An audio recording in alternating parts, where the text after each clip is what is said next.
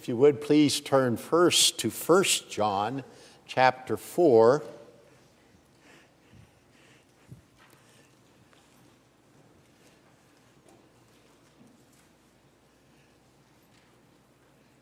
Which easily blends into the message today, starting at verse 7 and reading through 21. 1 John chapter 4, verses 7 through 21. Listen carefully to the holy, infallible Word of God. Beloved, let us love one another, for love is from God, and whoever loves has been born of God and knows God. Anyone who does not love does not know God because God is love. In this, the love of God was made manifest among us, that God sent his only Son into the world so that we might live through him. In this is love, not that we have loved God, but that he loved us and sent his Son to be a propitiation for our sins. Beloved, if God so loved us, we also ought to love one another. No one has ever seen God. If we love one another, God abides in us, and his love is perfected in us. By this we know that we abide in him and he in us, because he has given us his Spirit, and we have seen and testify that the Father has sent his Son to be a Savior of the world. Whoever confesses that Jesus is the Son of God, God abides in him, and he in God. So we have come to know and to believe the love that God has for us. God is love, and whoever abides in love abides in God, and God abides in him. By this is love perfected with us so that we may have confidence for the day of judgment, because as He is also, He is so also are we in this world. There is no fear in love, but perfect love casts out fear, for fear has to do with punishment, and whoever fears has not been perfected in love. We love because he first loved us. If anyone says, I love God and hates his brother, he is a liar. For he who does not love his brother, whom he has seen, cannot love God, whom he has not seen. And this commandment we have from him whoever loves God must also love his brother. Now, if you would, back to Mark reading from Mark chapter 12, verses 28 through 34. And one of the scribes came up and heard them disputing with one another. And seeing that he answered them well, asked him, Which commandment is the most important of all? Jesus answered, The most important is here, O Israel, the Lord our God the Lord is one, and you shall love the Lord your God with all your heart, with all your soul, with all your mind, and with all your strength. The second is this you shall love your neighbor as yourself. There is no other commandment greater than these. And the scribe said to him, You are right, teacher. You have truly said that he is one, and there is no other besides him and, the, and to love him with all your heart, with all the understanding, and with all the strength, and to love one's neighbor as oneself is much more than all whole burnt offerings and sacrifices. And when Jesus saw that he answered wisely, he said to him, You are not far from the kingdom of God. And after that, no one dared to ask him any more questions. Let us pray.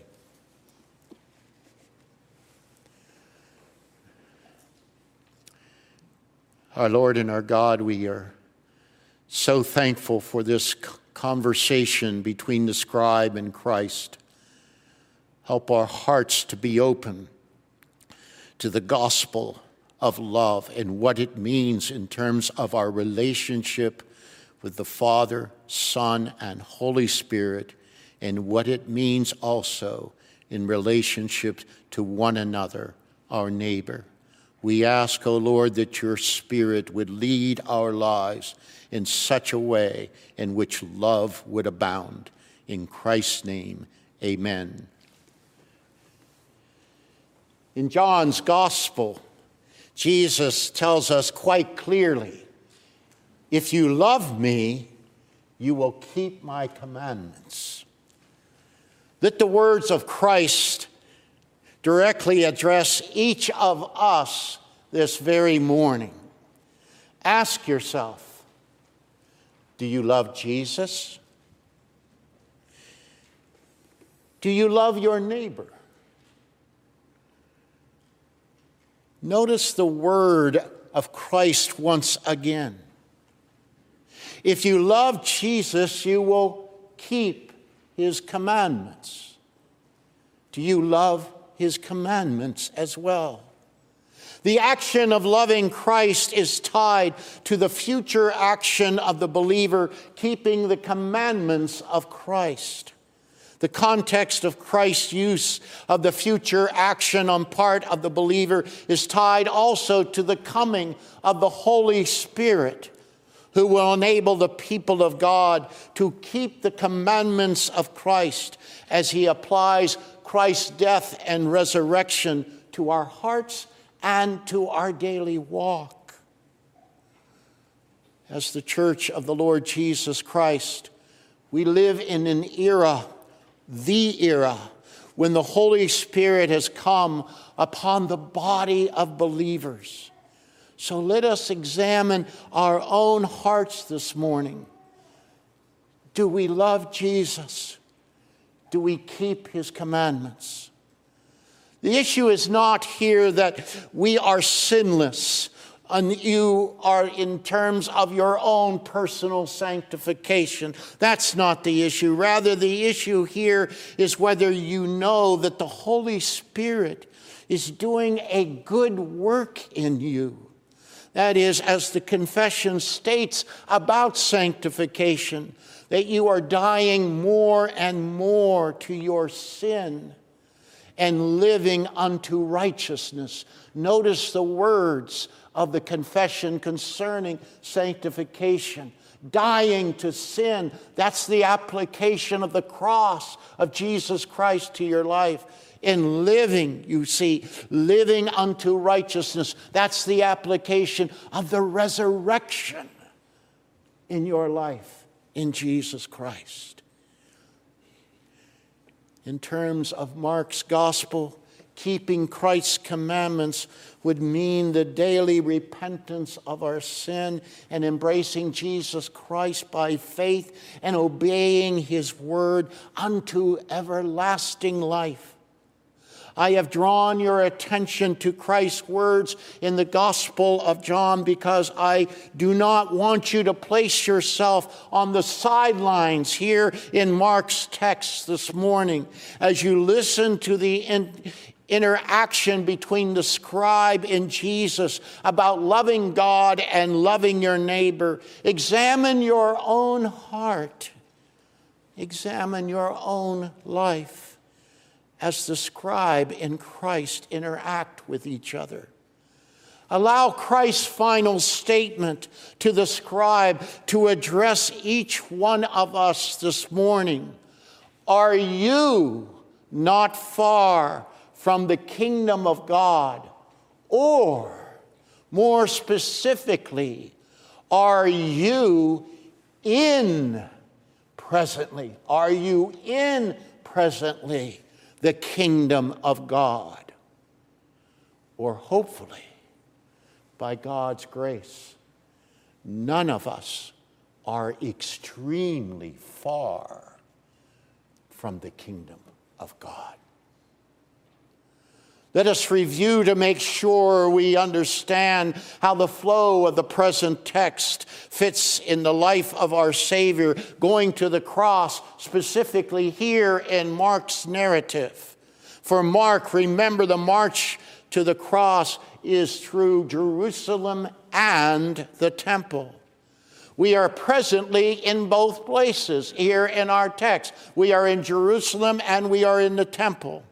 Christ has disrupted the court of the Gentiles and executed his judgment upon the apostasy and barrenness of the den of robbers. On the next day, he returned to the temple, and he is in the temple area. We have witnessed three interrogations so far by the various Jewish parties against Christ, each relating to Christ's authority. The first was the Sanhedrin, challenging Christ's authority for doing the things that he does. Secondly, the Sanhedrin send the Pharisees and the Herodians with the goal to trap Christ about the authority of paying taxes to Caesar. Then, third, the Sadducees came to see if they can trap Christ on the issue of the resurrection. Is Moses or Jesus the authority about the resurrection? Well, we are not done yet, are we? In our text, a certain scribe comes. Matthew and Mark points out that he's a lawyer. he heard these parties disputing, arguing, debating with Jesus, and decided himself to get into the discussion. This scribe is impressed with the way that Jesus responds to their questions. So he decides to ask a question that relates to his own area of expertise, the law within the life of Israel. What is interesting is that the scribe does not have the tone of interrogation for Jesus. Verse 28. Rather, he seems to want to inquire peacefully about the wisdom that Jesus possesses. This is a pleasant change of pace in this chapter in terms of the other interrogations. This is not an interrogation, this is actually a discussion. Interestingly, the scribe's question has the connotation of dealing with authority as well. Which commandment has the most authority in the life of Israel, of the life of an Israelite? Which one has the most authority? Well, as you can see in the text, Jesus doesn't hesitate. Okay, sort of barks aspect here. Jesus immediately quotes from the Shema found in Deuteronomy 6, 4, and 5. Why I read that in terms of our call to worship this morning. Hear, O Israel, the Lord our God is one. And you shall love the Lord your God with all your heart, with all your soul, and with all your mind, and with all your strength. Jesus responds in verse 29 and 30. Then Jesus continues by quoting from Leviticus 19:18. The second is this: you shall love your neighbor as yourself. There is no greater commandment than these. Let us make some observations here about Christ's response to the, to the scribe. First, the commandment that he presents to the scribe comes from the writings of Moses. Remember, in terms of the flow of his interactions on this day in the temple, he has just challenged, he has just was just challenged by the Sadducees concerning whether Moses is the authority or Jesus is the authority about the resurrection. Jesus was clear. Moses believed and wrote about the resurrection, and hence Jesus and Moses both believe in the resurrection. The Sadducees are wrong about Moses and the resurrection. After all, Abraham, Isaac, Jacob are now alive in heaven. In heaven. Well, Jesus is telling the scribe that Moses also wrote correctly about the most important commandment and its companion. So, in the second place, notice that the commandments are addressed to the corporate body, the covenant body of God's people. Listen, hear, O Israel. If you are an Israelite, you are obligated to keep both commandments love God and love neighbor. For the Lord's covenant body, these two commandments are presented in the moral law. That is the Ten Commandments, as we read this morning. Specifically, the Ten Commandments are viewed as being divided into two parts, following the distinction that Jesus is making love God and love neighbor.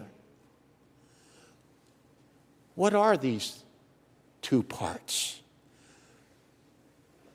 The first four commandments can be summarized as to what Christ's people are to do in responding to God's grace and love in our lives. We love the Lord in sincere reverence for his person and name, which has its centrality in our worship of our one God in three persons Father, Son, and Holy Spirit. The second six commandments can be summarized as to what God's people, Christ's people, are to do in responding to God's grace and love in loving others. We deny ourselves for the sake of respecting the dignity of our fellow human beings who are created in the image of God. These two aspects of the Ten Commandments, that is, the moral law, describes how we, as the covenant corporate body of Christ, are to live in gratitude, gratitude for God's grace in our lives. In the third place, we do not want to miss what Christ is telling the scribe about loving God as he quotes from the Shema. Love is the dynamic of our call to action in responding to God's saving grace and covenantal bond with his people. God's call to action is one that requests and demands every aspect of your person every aspect of your person, all your heart, all your soul, all your mind, all your strength. Is this found in each of us this morning?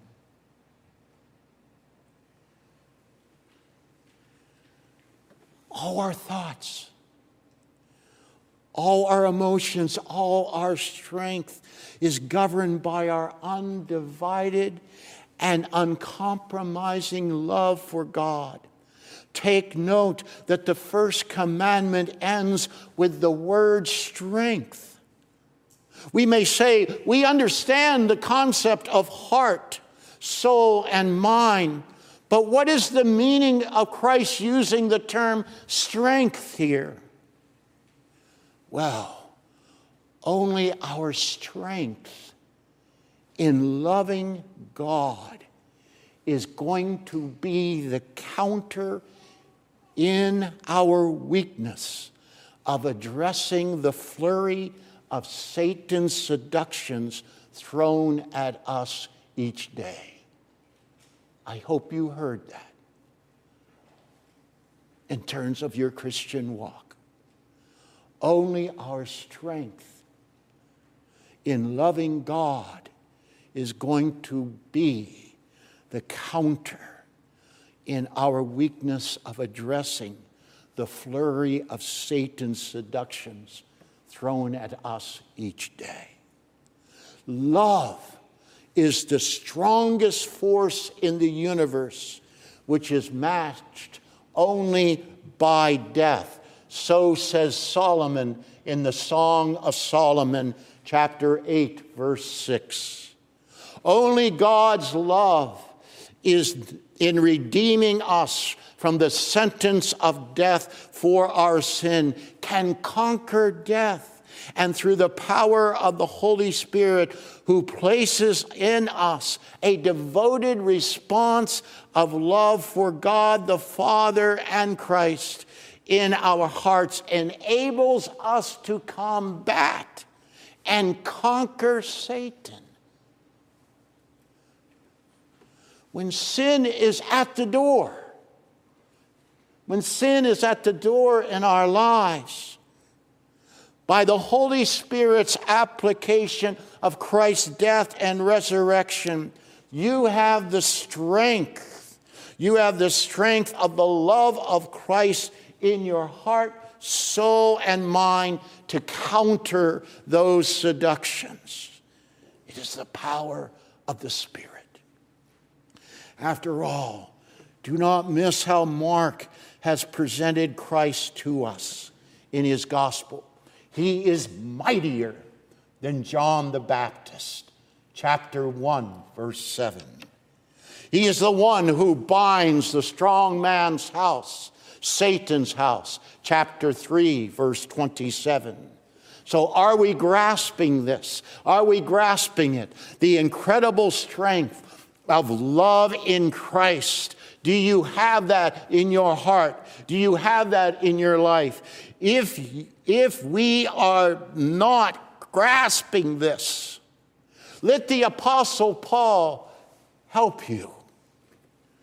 Love bears all things, believes all things, hopes all things endures all things. Love never ends, it goes on forever and ever into eternity. Quite comprehensive, isn't it? Quite strong in its breath is love, isn't it? Well, in the fourth place, is the love of our neighbor. As the body of Christ, we must not minimize this commandment. When Christ presents this to the scribe, he is maintaining it as an extension, as an extension of the first commandment. The two are inseparable in the world created by God one accenting the love of God, our Creator, and one accenting our love for the Prince of God's creative activity, male and female in His image. If you need convinced that these two commandments are inseparably linked together, then you do not need to look any further than 1 John chapter 4 verses 20 and 21 which we read this morning. If anyone says, I love God and hates his brother, he is a liar. For he who does not love his brother whom he has seen cannot love God whom he has not seen. And this commandment we have from him, from Christ. Whoever loves God must also love his brother. Christ has mapped out what this love actually looks like in the believer's life It dominated Mark's narrative from Peter's confession until Jesus' entrance into Jerusalem and the temple. It is the life of discipleship, the life of denying self and living as a servant to others in Christ. We die to self to be a servant in honoring father and mother. We die to self to be a servant in transforming hate into love. We die to self to be a servant in not violating the sanctity of marriage, the personal property of others, the truthfulness of, the, of our word to others, and our desire for what others have that we do not have. Yes. Live the commandments 5 through 10 as being alive in you through the Spirit's power, since Christ has crucified the sins of those commandments to the cross. Don't let them be alive in you. Well, the scribe is not caught off guard with Christ's response to him. The scribe responds graciously that Jesus is right. He even calls him teacher there in verse 32. As you can see, the scribe continues by repeating the two commandments, does he not? But notice he adds something very interesting that you do not want to miss. In verse 33, what does he add? Look at the end of verse 33. These two commandments are much more than all whole burnt offerings and sacrifices. These two commandments are much more than burnt offerings and sacrifices. This is being said by a scribe who has great knowledge of the law and the sacrificial system in Israel. This is an amazing statement from this gentleman in terms of it as he's discussing with Christ. His response does not go unnoticed by Christ. In fact, Christ says in response to him, he says, You are wise. You are wise. And makes the following statement there in verse 34 You are not far from the kingdom of God. The scribe's answer reveals that he knows the word of the Lord from the prophet Hosea, chapter 6, verse 6. For I desire steadfast what? Love.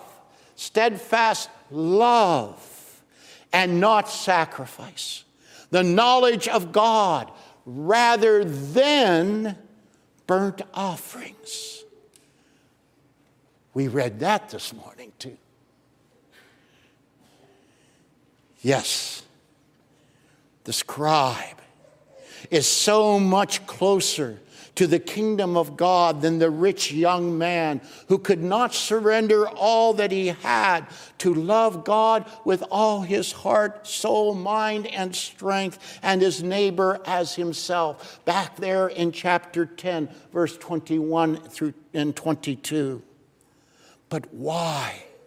Why does the statement by the scribe from Hosea 6 6 mean?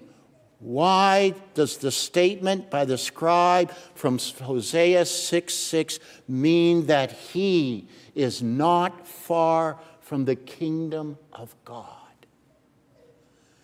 Because the day of Hosea 6 6 has arrived. It has arrived. The scribe needs to embrace it by faith, who is standing right there in front of him It's Jesus the Christ. Furthermore, notice the place where the scribe and Jesus confront each other in the temple. Jesus says the temple has become a den of robbers. Its sacrifices and burnt offerings are useless by those who have defiled the house of prayer. The final sacrifice coming as the true offering in holiness to defeat sin and death is before your eyes. Oh, scribe, how about you? Do you have eyes to see? Are you listening here to Jesus for your life? The steadfast love and knowledge of God has invaded the creation in perfect love and knowledge in the person of Jesus Christ, the Son of God, who is standing before the scribe. He's standing before you this morning. The scribe is close, but he is not quite there yet. Don't miss it. He's not quite there yet. He needs to embrace by saving faith the perfect love and knowledge of God that is only found in God's Son, Jesus Christ. Only Christ has loved God, his Father, his own sonship, the Holy Spirit perfectly. Only Christ has loved his neighbor perfectly. Christ lives these words. He lives these words. Greater love has no one than this that someone would lay down his life for his friends. John 15, 13. And notice that. Notice that. What Christ says there for his friends.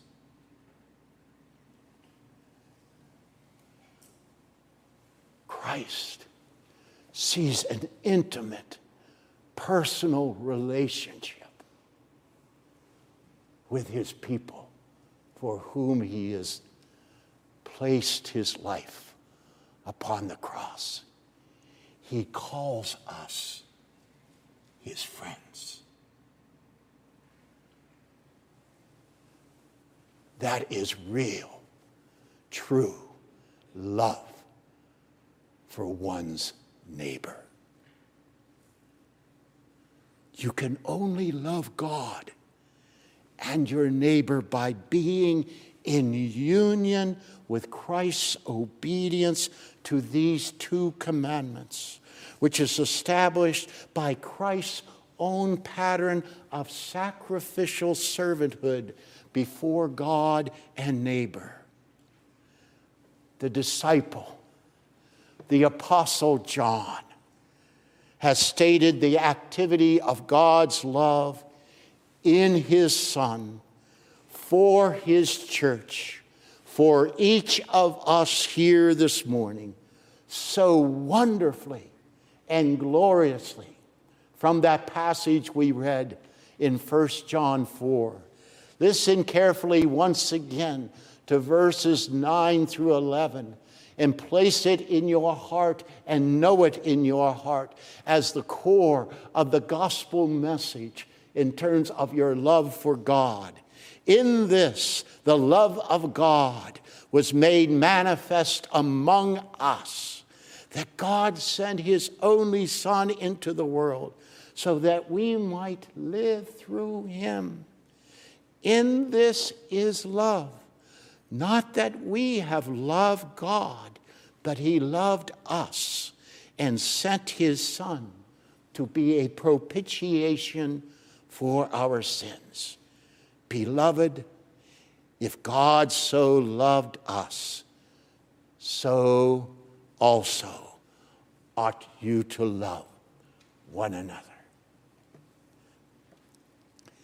As we listen to this beautiful gospel message of love from the pen of John, inspired by the Holy Spirit, one point of explanation must be made to understand the full impact of the gospel as we close here this morning.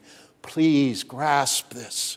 God's love for us through his Son must in some way satisfy the justice of God's own holiness and righteousness.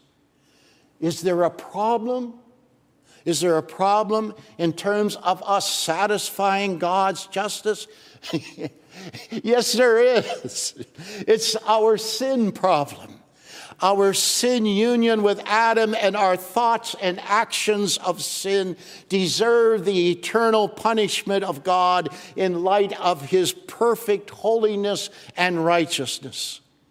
Now, there's a term there which some of us, even our children, may not understand that John uses. But you must see this term, you must understand this term to understand the fullness of the gospel. The term propitiation is essential in understanding the death of Jesus for your sins. Christ's death, what does that word mean?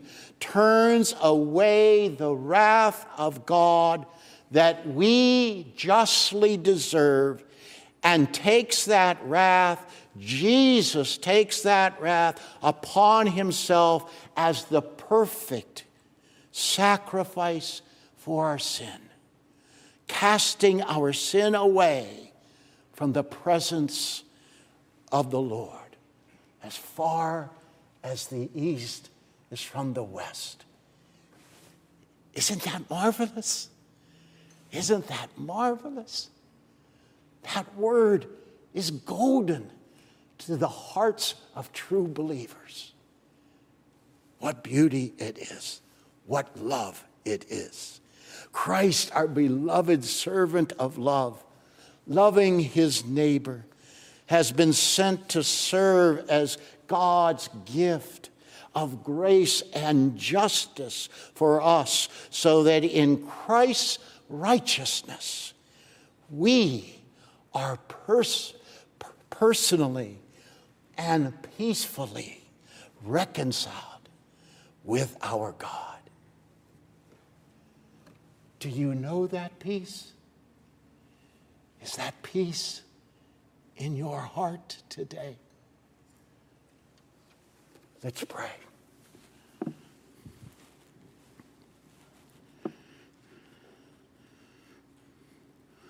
O our Lord, the peace that passes all understanding, that is found in the love of the triune God for his people. There is no hope, there is no reconciliation without the foreordained love of God to come upon us and place the cleansing righteousness of Christ's blood upon us so that we have the newness of life.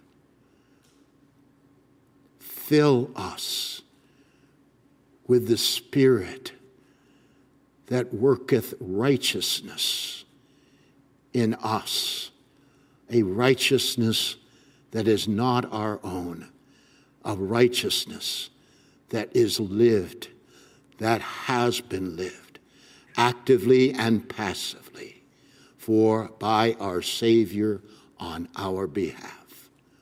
O oh Lord, help us to be a congregation of peace and love towards each other as well as in our hearts. In Christ's name, amen.